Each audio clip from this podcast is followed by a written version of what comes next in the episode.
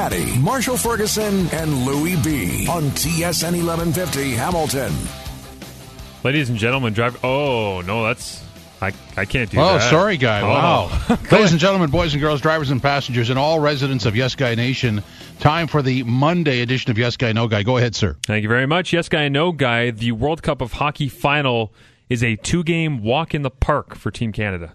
Um, I'm going to say yes, guy. Uh, boy, you know, if you would have told us two weeks ago it would be Team Europe against Team Canada in the final, you would have gotten a yeah, wow, wow. And that, but that doesn't really, you know, I mean, Team Europe is good, an emerging team, but geez, no sizzle, is there? Yeah, there's not a lot there for me. Like I would have loved to see that Russia game, the amount of goals that were scored in the semifinal, that in a three-game series, maybe because of the history as well. You agree that would that Yeah. would have just felt more exciting. Well, but that's where we got to once the Americans were eliminated. I mean, Yeah. it was set up for that, and it didn't happen, and so you had to realize, and you know, we joked about it, but it did come to happen. The Team Europe squeezes by Sweden and an, with an overtime win, and, and that's, I mean, that's the nature of it. It's not unlike sometimes it happens at the World Juniors, and Yeah. not uh, well, it can happen in the Olympics too. I mean, the nature of these tournaments is. If somebody is eliminated, the rest of it sort of falls apart. Uh, yes, guy, no guy. The World Cup of Hockey was bad for hockey in the United States. The television ratings have been really, really bad. And because they weren't involved, like you're talking about, Jim, it makes me wonder if it, almost hurt the reputation of the sport in a market where they're trying to grow and expand it. Oh, absolutely, yes, guy. I mean, I think that's that was the whole point of it was to increase hockey-related revenue, and I don't think you can get any more hockey-related revenue out of Canada. I, I think it was aimed at the U.S. and epic fail because the uh, the Americans just were not competitive. Yeah, they couldn't put much together there. Yes, guy, no guy. Farewell tours, and I asked this because of Paul Pierce. Like, does every player have to have a farewell tour? Yes, guy, no guy to them. Um, no, guy. I don't. I, I think you know we were talking about this earlier. The Arnie stuff earlier this year. Gordie Howe and Muhammad Ali. And, and, you know this goes way back into a much more simpler time, and how these guys.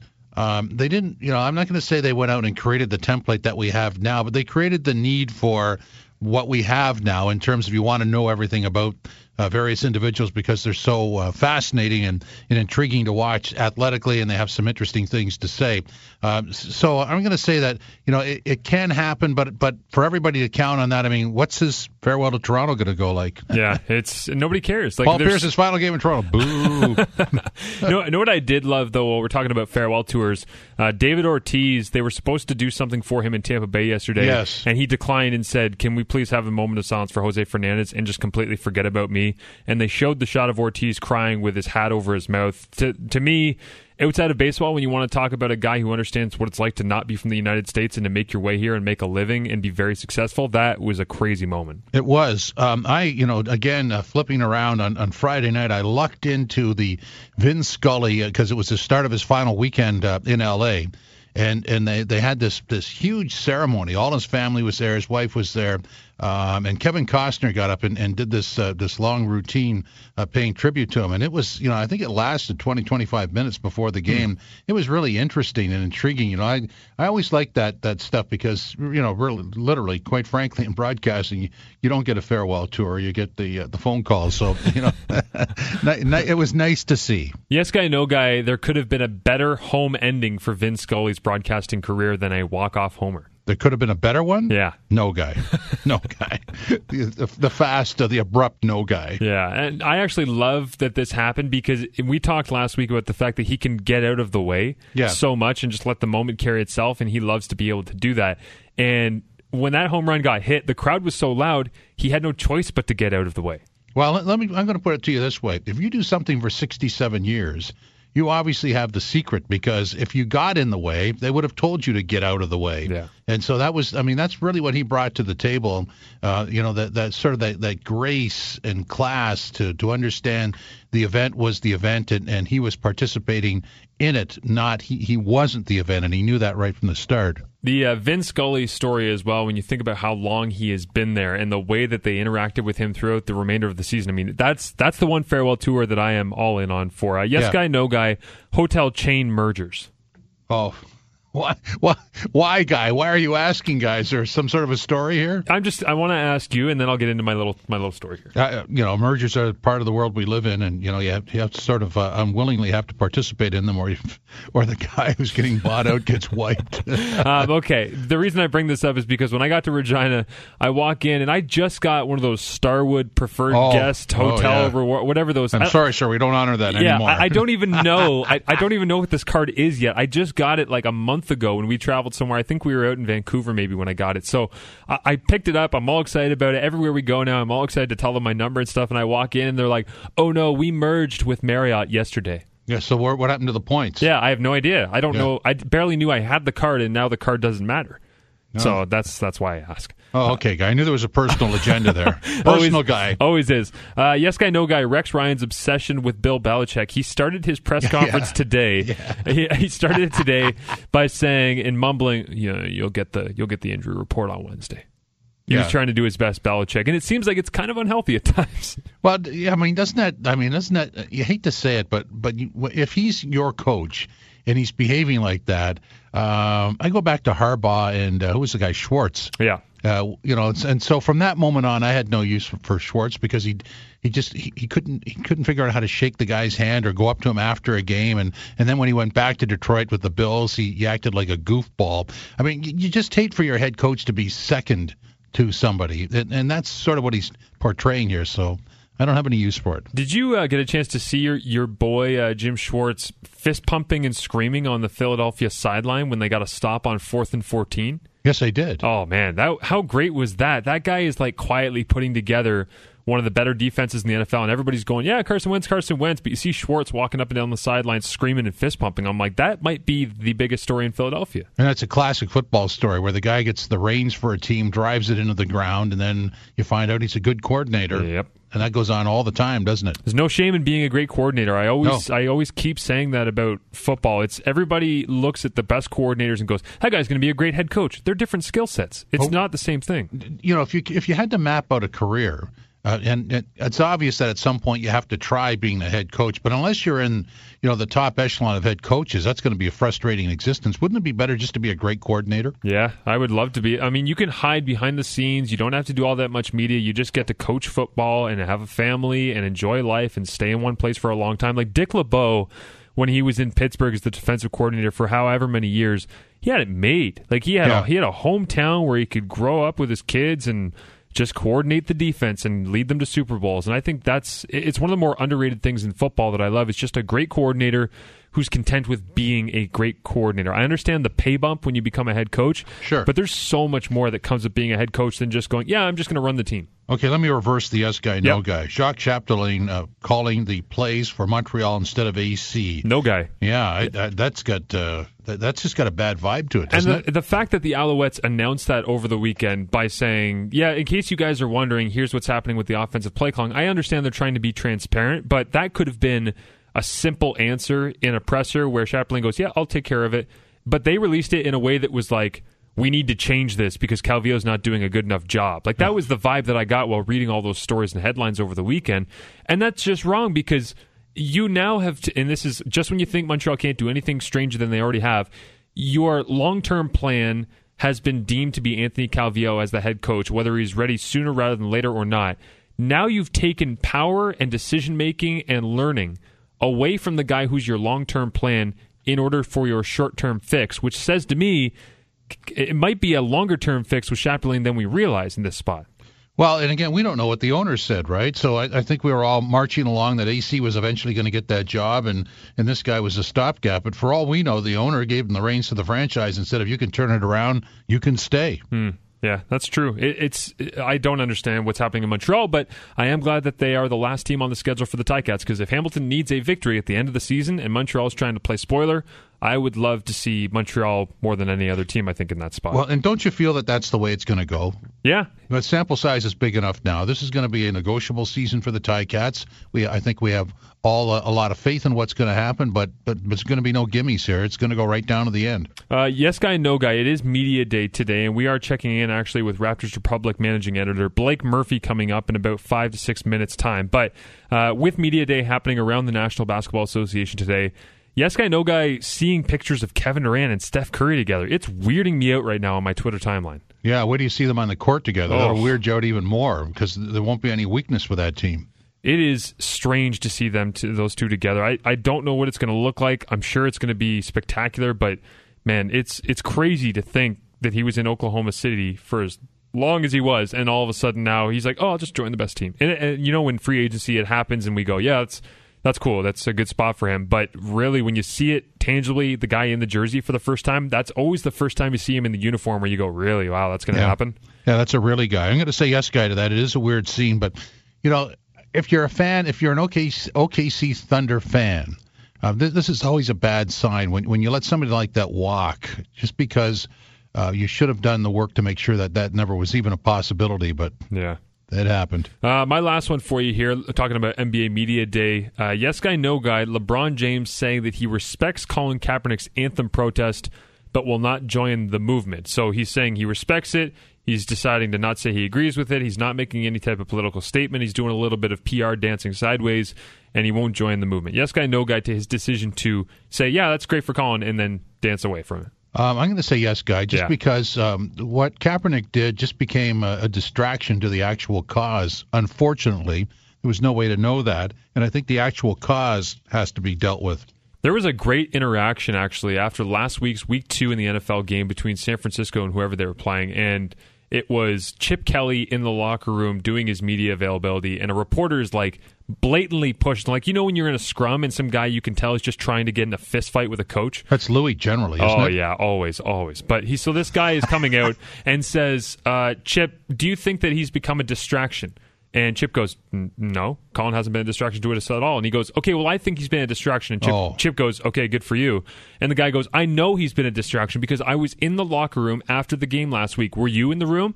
Chip goes, uh, "Yeah, I was. I'm always in the locker room. I'm around them more than you ever are." And the guy goes, "Okay, so we disagree about that." Oh. Yeah, so he's like, we have. He goes, we have a fundamental disagreement. I understand that, but do you think that he should stop talking about this issue? And Chip, just as cool headed as ever, just goes, I think Colin should always say what he's thinking because he's a very informed, very smart young man who knows a lot about these topics and wants to create change.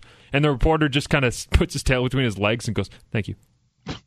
I, I was expecting you to say, and then Chip turned to the individual and said, "Who are you and where do you work?" And apparently, it's like a long time. They played it on the DP show a couple of days ago, uh, late last week. Apparently, it's some longtime journalist in San Francisco that Chip Kelly has to deal with day in, day out. So he's grown so tired of his antics that he just decides to treat him as calmly and normally as possible and give straightforward answers. like Tortsy and Brooksy. Yeah, except if Brooksy just was so out there that Torts was like, I'm just going to give you every answer you want and just be honest with you because we've done nothing wrong. That's what I'm saying, Brooksy. Yeah, I'm interested about that. Oh, I lied. I lied. Uh, Brad Marchand just got signed to an eight-year, $49 million deal. Good value? Yes guy, no guy. Um, I'm going to say, I hate to say this, I'm going to say no, guy. People are going to react.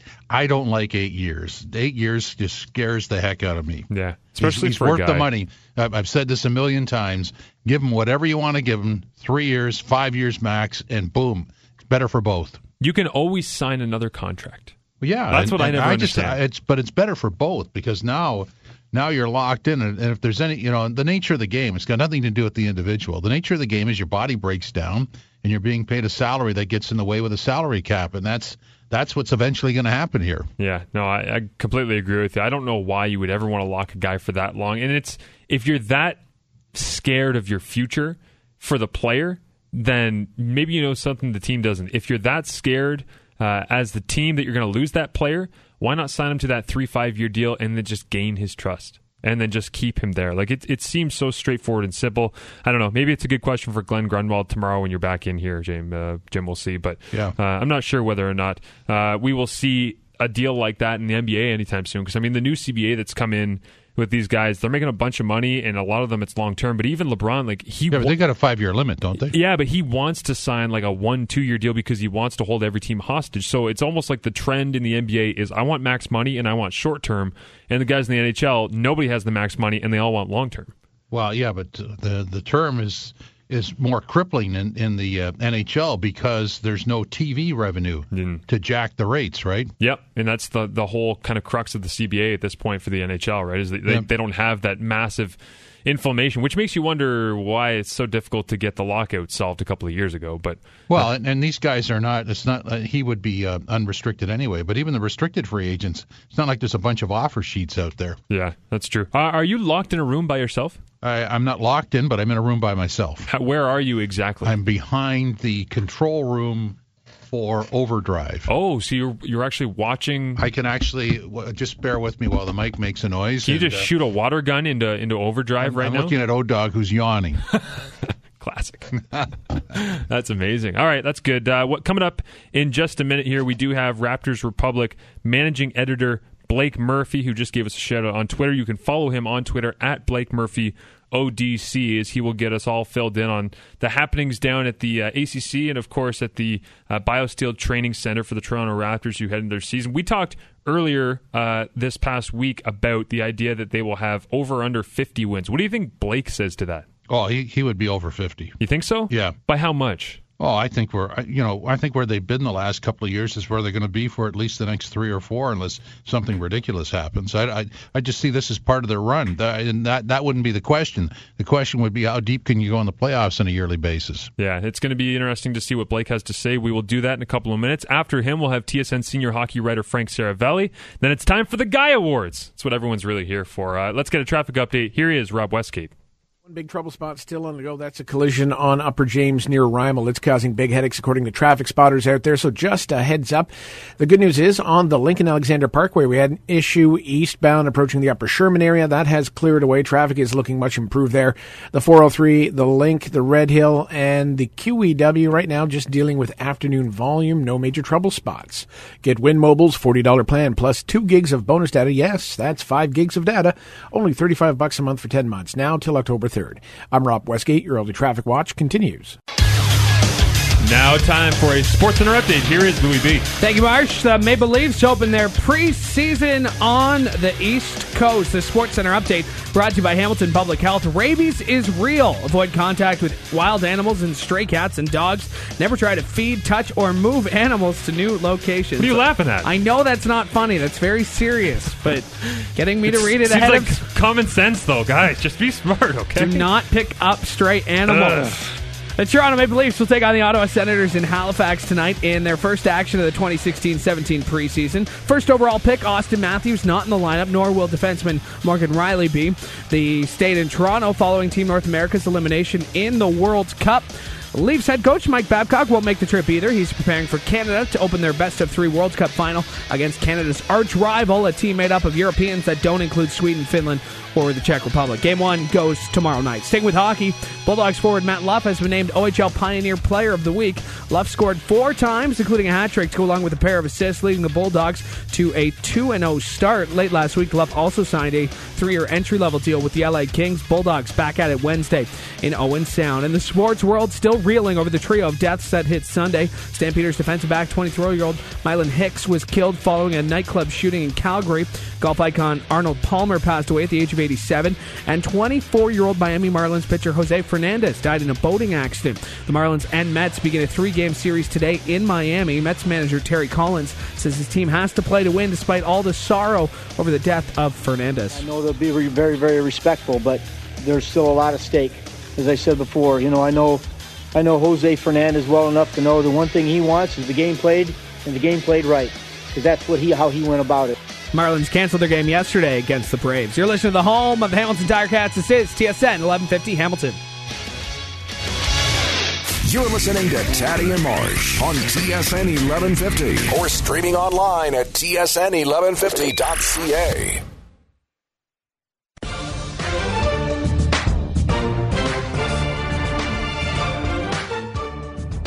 Welcome back, TSN 1150 Hamilton. It is Taddy and Marsh, and I've been talking about all of the strange scenes that I've seen uh, going throughout my Twitter timeline today with Kevin Durant standing next to Steph Curry, standing next to just about everybody, it seems like. And I also saw a couple of quotes about Cory Joseph talking about people blowing smoke up his butt about how the Raptors are going to do this. There's a lot of weird stuff going on, and I don't understand it. So we're going to bring in Blake Murphy of Raptors Republic right now to try and help me. Blake, what is that quote from Cory Joseph? What happened?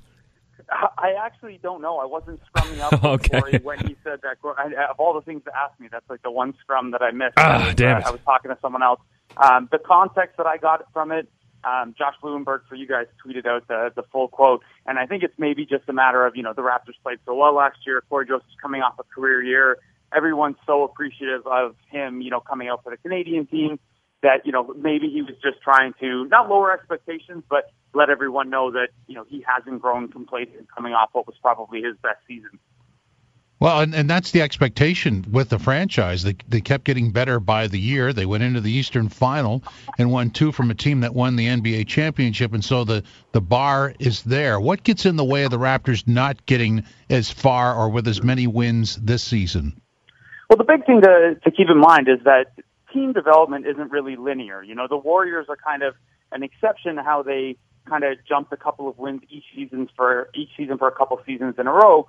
Um, the Raptors are at a spot right now where maybe last year is the toughest jump to take, but this next one is, is maybe the toughest or second toughest too, where they have to go from fringe contender to legitimate contender. Uh, the unfortunate thing for the Raptors is even if they get the internal development that they're hoping for, uh, the Cavaliers still exist, and, and LeBron James is still very much in his prime, as he showed in the playoffs last year.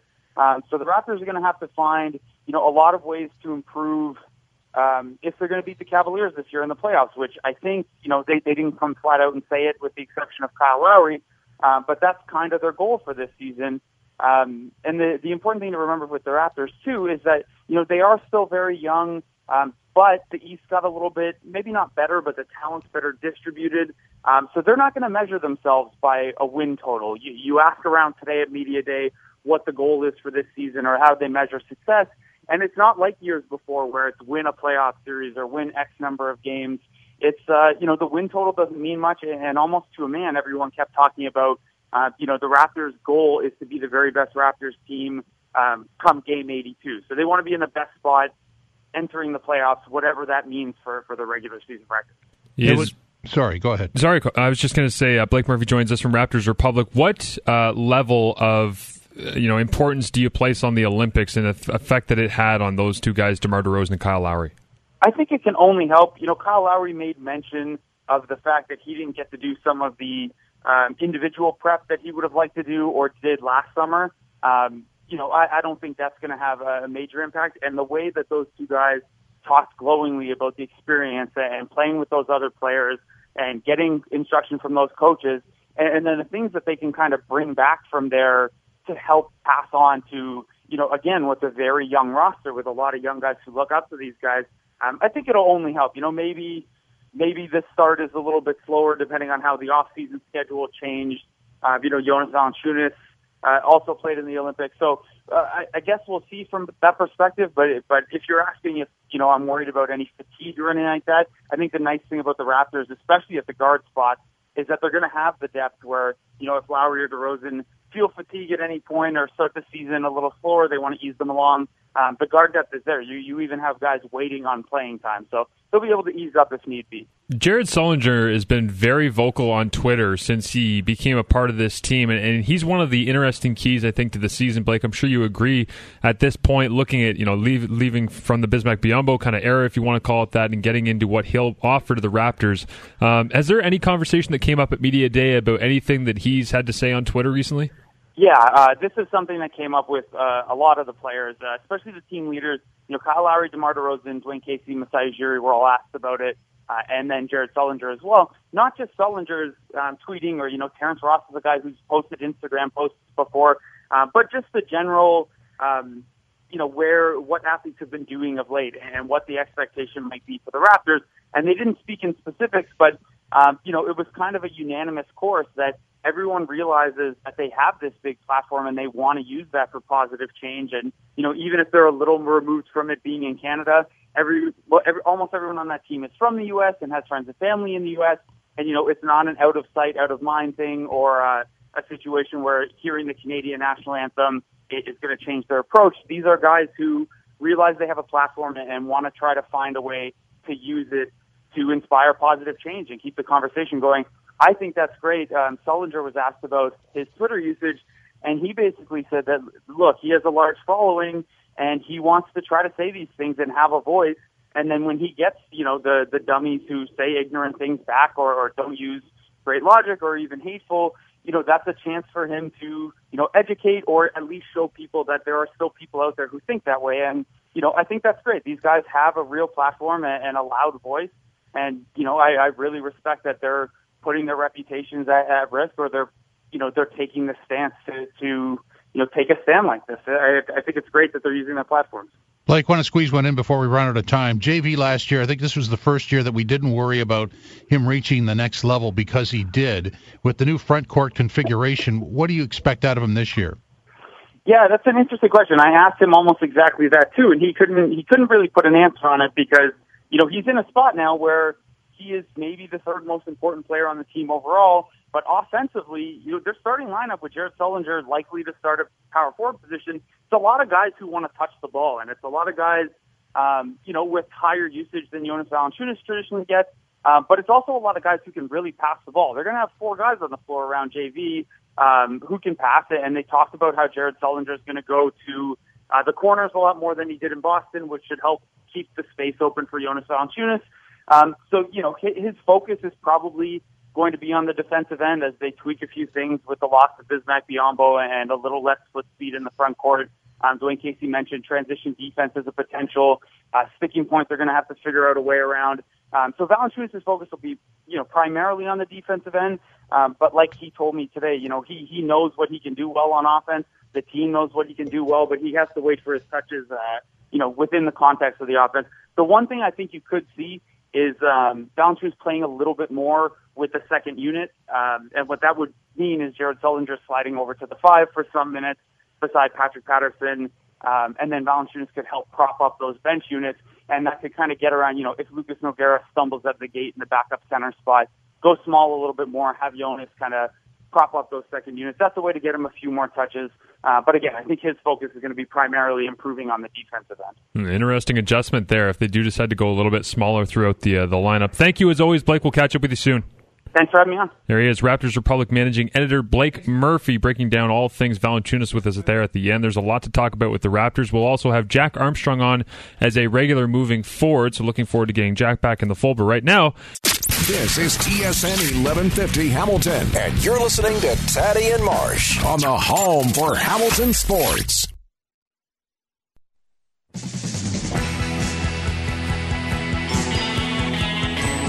Oh, you were nervous, weren't you, Jim? You didn't know what was happening. Driving at the board. It's all right. We got it in. Welcome back. This is Taddy and Marsh on TSN 1150 Hamilton.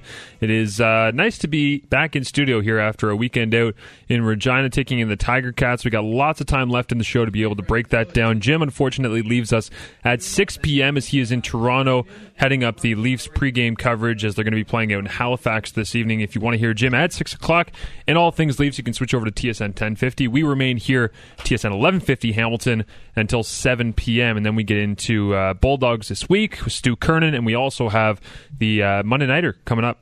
It's going to be an 8:30 kickoff tonight, uh, and looking forward to that game as well. Right now, though, let's bring in TSN senior hockey writer Frank Seravalli. Frank, how are you today? Uh, I'm doing well, guys. How are you? I'm good. Are you on uh, on Carson Wentz Island yet? Have you bought the uniform? Are you excited about what's going on? No, but uh, I, I, you know, I didn't actually catch much of the game yesterday, but I can tell you that Carson Wentz fever is alive and well in Philly. Um, the jerseys are just flying off the shelf. If you, as you said, I think he's actually the number one selling jersey in the league in the last three weeks, which is incredible. We were talking yesterday about an FCS quarterback that you know, going up against Ben Roethlisberger yesterday, you're thinking, he, you know, Roethlisberger is the one that's going to school him. It seemed like Roethlisberger was on the, the guy that was on the ground all day. Yeah, it, it was just textbook. It was crazy to see. Uh, you've been working, of course, on the World Cup of Hockey, uh, and I love the tweet that you had earlier today at Frank Seravalli. Uh, you said gold medal count: Team Canada 55, Team Europe zero. What is going to happen in this best of three?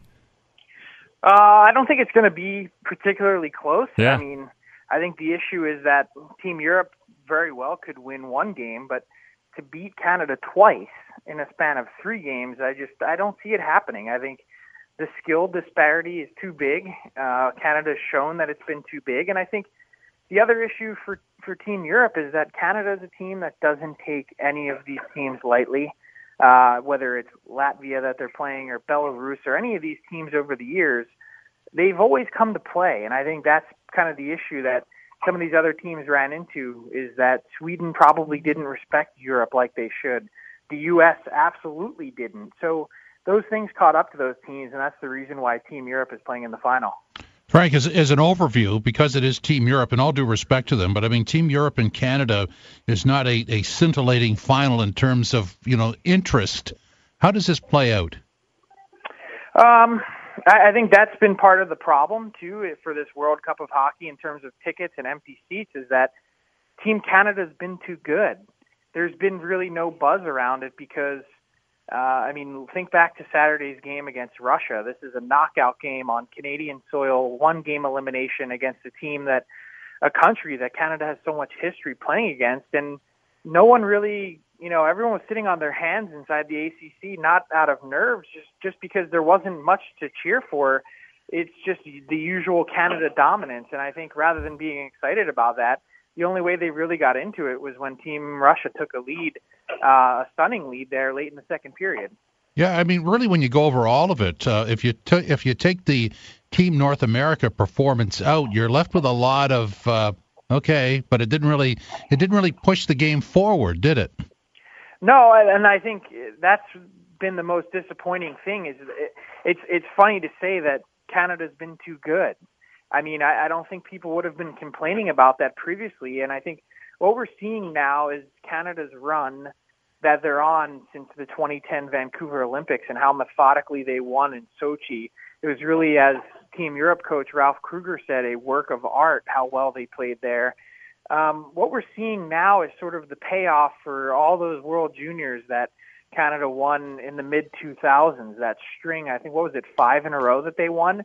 what we're seeing now is all those players from those teams that learned how to win then contribute and do the same thing on the best on best international senior men's world level and that's that's an incredible thing to see it it's really a generational gap that Canada has over every other country and I think what we're going to see in the future is that kind of equal out and balance out again but it's going to take a little while because we're seeing some other countries step up and win these World Junior tournaments in the last handful of years, and that's going to catch up in the next Olympics or the next World Cup, whenever that is in 2020, or the next international tournament in 2022. So what we're seeing now is Canada's run of dominance that has really been unparalleled in, in hockey. If we're looking at this after the World Cup of Hockey is done and somehow, some way, Europe has been able to knock off Canada in two of three, and everybody's stunned, and none of it makes sense. Why did they win? They won because of Yaroslav Halak. They won because of Ralph Krueger's intimate knowledge and familiarity with Team Canada, having served and been in their inner sanctum, working as part of their brain trust in 2014. And they won because they were probably the more hungry team. Now, I say all those things uh, kind of tongue in cheek, uh, kind of going along with your guys because I can't see any of that happening. Yeah. But, uh, you know, I, uh, Yaroslav Halak has been great at times. We've seen, asked the 2010 Washington Capitals what he can do, um, in a playoff series. You know, stopping 53 shots almost repeatedly throughout the series to upend the President's Trophy winners in 2010. And all of a sudden, the Canadians are faced with this difficult decision of whether to keep Halak or keep Carey Price, and they obviously made the right choice. But he's been really good in this tournament once again after quite a few injury-riddled years. And Ralph Krueger, someone that knows Mike Babcock and is one of the few coaches in the game that could match him wit for wit. And the other part is that stat that you read earlier is that Team Canada has 55 gold medals in international play on the World Junior, World Championship, and Olympic stage. That also includes the two World Cups that were won by Joe Thornton and Jay Bouwmeester. And Team Europe has zero. He, they've never won. None of their players have ever won a gold medal on a major international stage. Only a few of them have ever made it to a final. This has been sort of a pipe dream for them to finally get a chance to play with the big dogs at this level uh, rather than some of their you know usual country teams with Slovenia or Slovakia or some of these other teams that really just don't have nearly a chance other than in their dreams. And I think that's certainly going to motivate this Team Europe team. Ralph Krueger is such an interesting story to me, not just because he made the switch from you know ice hockey to association football and all of that, being the director of Southampton in February of 2014, and, and there's a lot of different other business parts of the man that he is, but because if he has this team on the verge of winning the World Cup of Hockey, is there somebody out there crazy enough to reach out and try to pull him back into the NHL? It wouldn't be crazy. It would be smart. I mean, this is a guy that was handed a obviously flawed Oilers team, and they were actually somewhat competitive at times during that lockout shortened season. He only got 48 games to show himself behind an NHL bench, and look at what he's done with this team. Look at all the success that he's had in his life and his career. He thinks about things in a different way. He has his team buying in and ready to prepared to play. I mean, look at um, going back a year from now, back to last September, he meets with Zdeno Chara in New York for a, a meeting just to get together and meet each other and figure out a plan moving forward. And he was already stressing then the buy-in that was needed in order to have this team be successful. He didn't take this just to get back in the mix and possibly land another job somewhere. He got it because he took this job because it was a project. This was a team that uh, you know, obviously never existed before, has no promise to exist again, and they don't have nearly the scouting budget that Team Canada or Team USA has to go and see all these players to pick their team. They didn't have the scouting staff or the depth of knowledge or anything like that. He puts this team together with Miroslav Satan, and they've come to play. They've been, you know, to to come out of the gate and top USA in that game, uh, you know, that afternoon game on Saturday to open the tournament, it was incredible to see. I mean, they were that team bought in from the beginning, and it took them losing by a few games, uh, nine to one in four periods, in fact, um, against Team North America, in order for everyone to kind of snap to attention and, and figure out what they needed to do to win. I mean, at the very least, Frank, somebody could get him USA citizenship, and he could take over the American team.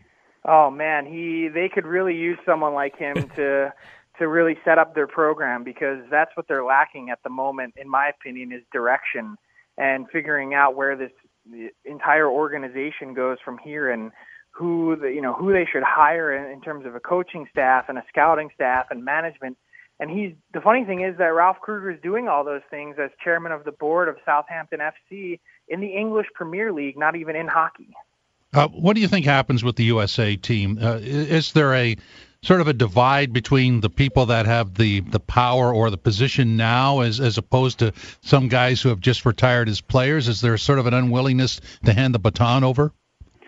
Yeah, it's if that's what the case is, then that's insane. I mean, this they've long gone at this and and not had success. They haven't won a best on best tournament since the 1996 World Cup.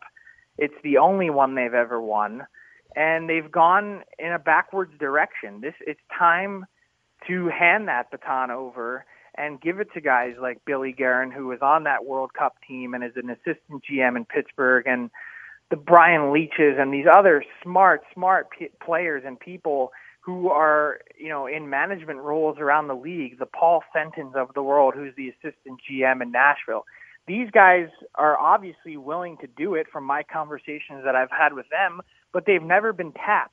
The U.S. team and organization, USA Hockey in general, needs a breath of fresh air. Uh, what they've gone through there and the people that are still making the decisions is frankly mind-boggling. That Jim Johannson, a guy who uh, has been in his role since 2003, is the guy who is picking the management team. He's been working at USA Hockey for the last 13 years. They've won a couple World Junior titles, but have had very little other success. And he's still the guy making these decisions. They need help, and they have a wealth of experience that they can tap into, uh, but they haven't done that for whatever reason. Frank, thank you for the time. We'll catch up with you soon. Thank you, guys. There he is, Frank Seravalli. You can follow him on Twitter at Frank underscore Seravalli and uh, get all of the scoops from the World Cup of Hockey as it is going to be Team Europe against Team Canada in a best of three uh, for that tournament's championship. Crazy. Don't think we could have predicted that back at the start of this thing. Coming up after this traffic update from Rob Westgate, we're going to have the Guy Awards breaking down everything crazy that happened in the NFL over the weekend. Here is your traffic. TSN 1150 is the home of the Hamilton Tiger Cats with all the action at home and away for the 2016 season, taking on the best in the CFL. This Saturday at 4 p.m., the Hamilton Tiger Cats welcome the Calgary Stampeders to Tim Hortons Field. The black and gold live here on the home of the Hamilton Tiger Cats, TSN 1150 Hamilton. Jim Tatti and Marshall Ferguson. This is Tatti and Marsh on the home for Hamilton Sports, TSN 1150 Hamilton.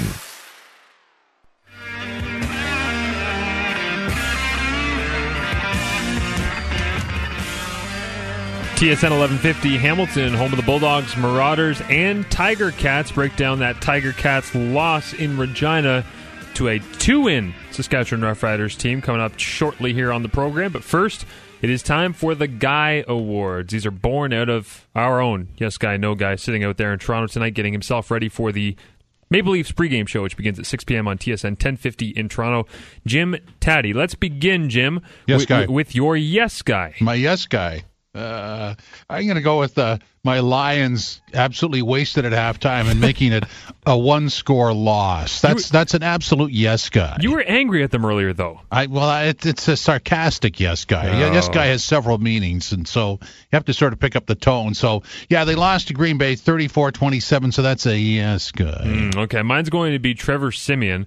Uh, Rich Eisen tweeted yesterday that sound you hear is Trevor Siemian taking off his huggies. That was his first win, uh, d- dressing on the road at this point, when you've seen the way that he played, they're in a better situation with Trevor Siemian than they were with Peyton Manning, in my opinion, because he's younger, he's healthier, he's more mobile, and he's just as accurate. He can throw the ball further down the field because Peyton Manning was coming off of the, our favorite neck fusion surgery. So, I mean, yesterday he went 65% of his passes completed for four touchdowns, 312 yards, and a couple of important strikes in the second half. So he gets my yes guy. What's your no guy, Jim?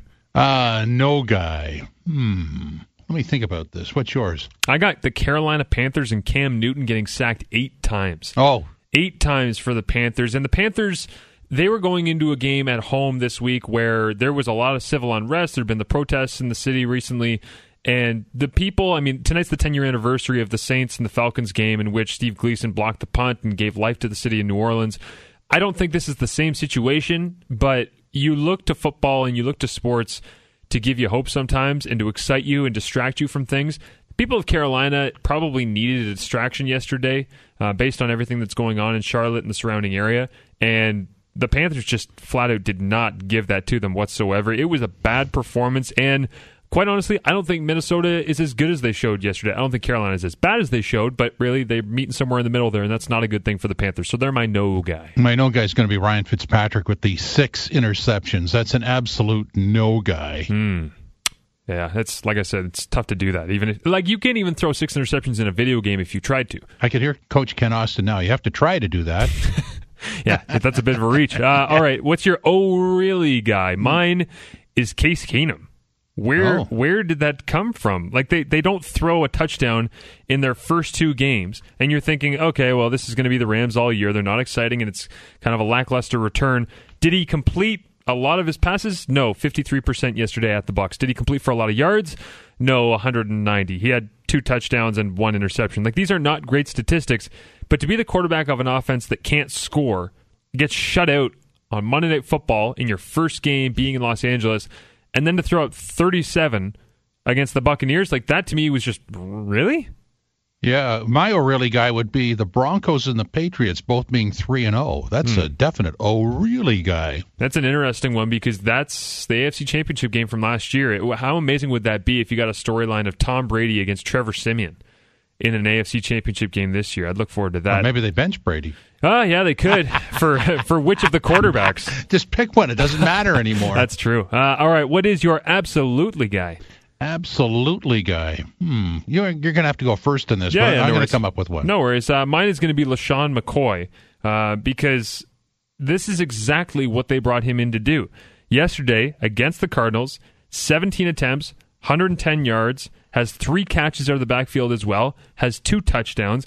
If you are the Buffalo Bills, you have to be able to run the ball based on where you play, the teams you play against, controlling the clock, all of that, your defense. if you're going to play Rex ball, you got to be able to run. So, absolutely, guy, being able to run the ball and be efficient with LeSean McCoy. Uh, my absolutely guy would be the Norman Beckham matchup. That was absolutely thrilling. So mm. I'm going to say absolutely guy to that. That's that's just a classic one-on-one battle. You know what I I disliked, and I'll, i might as well just get to this one right now. Our sure guy, uh, I want to bring up next my sure guy is the refs talking to Odell and Josh Norman before the game. Yeah, that's kind of cheesy, they, isn't they, it? Yeah, like they got set up for the cameras where they're talking to them, and three officials are standing in front of Josh Norman and asking him to, you know, not make a mockery of the game and don't let this become what last year was. Guys, it's it's not about talking to the players before the game. It's about making the calls last year. And I understand it's not the same officiating crew, but making the calls last year so these players know that that is not acceptable to act the way they did last year at that point. So don't go walking in, you know, showing off your badge and your gun and going, hey, this is the way things are going to be today. You could have done that last year by setting a tone in the moment in that game between the Giants and Carolina. So they tried to resurrect that, I guess, yesterday by talking to them, but it just looks silly. Yeah, so a sure guy. Yeah, Matthew Stafford, uh, 24 48, 385 yards, three touchdowns. Yeah, sure guy. Lions, whatever. Lions, whatever. Yeah, today. whatever. Well, it's, yeah, they, they just upset me oh, greatly. Yeah. They toy with you. Well, no, not anymore. I know it's coming. Oh, nice. Uh, oh, no, guy. Mine. Ryan Fitzmagic. I know you already mentioned him, but yeah. man, I, I, wasn't even watching that game. I didn't check out that game for one second. I just read the stats, the storylines, the tweets. I saw some of the highlights, the lowlights. Oh no, guy. Yeah, my oh no guy is going to be the Arizona Cardinals. Oh no. Nice field goal attempt. wow. the snap over the head, return for the touchdown. Carson and Palmer was 26 of 50. He threw 50 passes. I mean, that maybe that should have been our oh no guy. It's just the fact that the Cardinals feel, they yeah. feel the need to give 50 attempts to Carson Palmer. No offense. And I, I say this begrudgingly because I do love watching games that have this. I watch Oregon, Washington State. There's certain teams with certain coaches that sling the ball more than anyone, and I think it's fun because it's just different. But no NFL offense should ever ask to throw the ball 50 times unless the game goes to double overtime or something. Like, that's not something that you need to do in an average game plan. Just find balance in some way. Yes, guy, I agree. All right, uh, let's move on here. Whatever, guy. Whatever, guy. Hmm. I'm going to go with Jalen Ramsey, defensive back drafted this year, the Jacksonville Jaguars. Uh, after the game, Steve Smith Sr came up to him from Baltimore and, and talked a little bit of trash to him and said, Hey, you're a young man and, and you couldn't deal with me all day and all that. Jalen Ramsey doesn't say anything to him, walks back into the locker room, and then decides to get into it with the media, saying, Well, Steve Smith came up to me because I got inside his head. He didn't get inside my head. It's like, mm, whatever, guy. It, none of it matters. Uh, yeah, Brock Osweiler, 20 of 24 of 41, 196 yards and interception as the Texans get smoked by the Patriots 27 to nothing. That's my whatever guy. Oh yeah, he just he, he looked terrible. Like guy, game's on guy. And I talked to you on Friday about the fact that he walked off the field and he looked yeah. like he had just gone to Wonderland for a weekend with his friends and family. Like he was just he looked completely unfazed by yeah. what had happened. Save the remorse for when the reporters come around. uh, what is your wow guy? Mine pretty simple. I'm not going to explain this one. Carson Wentz. Oh, wow yeah. guy. Wow. Okay. Um, and who am I going to go with? I'm going to go with. Uh, oh boy, I'm gonna I got a block here because I'm a little pressed for time. Uh, oh boy, that's just sad, isn't it? That's just sad. That's okay. I'll move on to the next one here. I know you got the Leafs coming up in five minutes, so yeah, I'm um, started getting a brain cramp. No, it's okay. Uh oh, guy uh, is one that I threw in today. I don't even know if you've ever said "uh oh, guy," but I just created it. Oh, um, so oh, guy. Uh oh, guy. This might be somebody who's on the hot seat. My pick is John Fox in Chicago, not because of the way the team is playing. I know his starting quarterback's out with injury, but the reason I give him my uh oh, guy award is that the Bears are on primetime television two more times in the next three weeks. And if you're going to be a bad team, the last place you want to be as the head coach is on national television for everybody to know that you're a bad team. Yeah, uh, I want to go back to the other category. What was it? Wow guy. Oh, wow guy. That's Prescott, definitely. Oh yeah, yeah. Yeah, he had a good day. So my uh oh guy would be the, the Chicago Bears, who absolutely suck. they're going nowhere. I agree with all they're going to do is prop up my Lions. Uh, not this guy. Last one. Oh, not this guy. Not this. I, I go with yours. All right. I'm getting not this guy for me is the Browns kicker. I didn't even bother to learn his name. I watched that game at the end. I predicted the Browns would win on the road in Miami. I was all excited to come in today and act smart. And they say, yeah, the uh, the kicker uh, got a strained quad Friday morning, and so they picked this guy up. They flew him in Friday night. He met the team Saturday morning, and here he is to win the game and wide left. Yeah, I So- gotta, I gotta have to say ditto. I got, I'm pressed for time. That's okay. You got Leaf stuff coming up. We will Yep. let you go, Jim. Thank you. We'll catch up with you back in studio tomorrow, okay? Yep. See you tomorrow. Awesome. There he is. Jim Tatti holding it down again. He's on TSN 1050 with the Leafs coverage. Louis B and I are here holding it down until the uh, 7 o'clock hour, until the dinner, dinner bell rings. What are you eating there, Lou? You got a little yogurt? Oh, a little peach, a little apricot. All right, Louis is fueling up for the final hour of the show. I'll do the same here while we listen to Rob Westgate with your traffic update.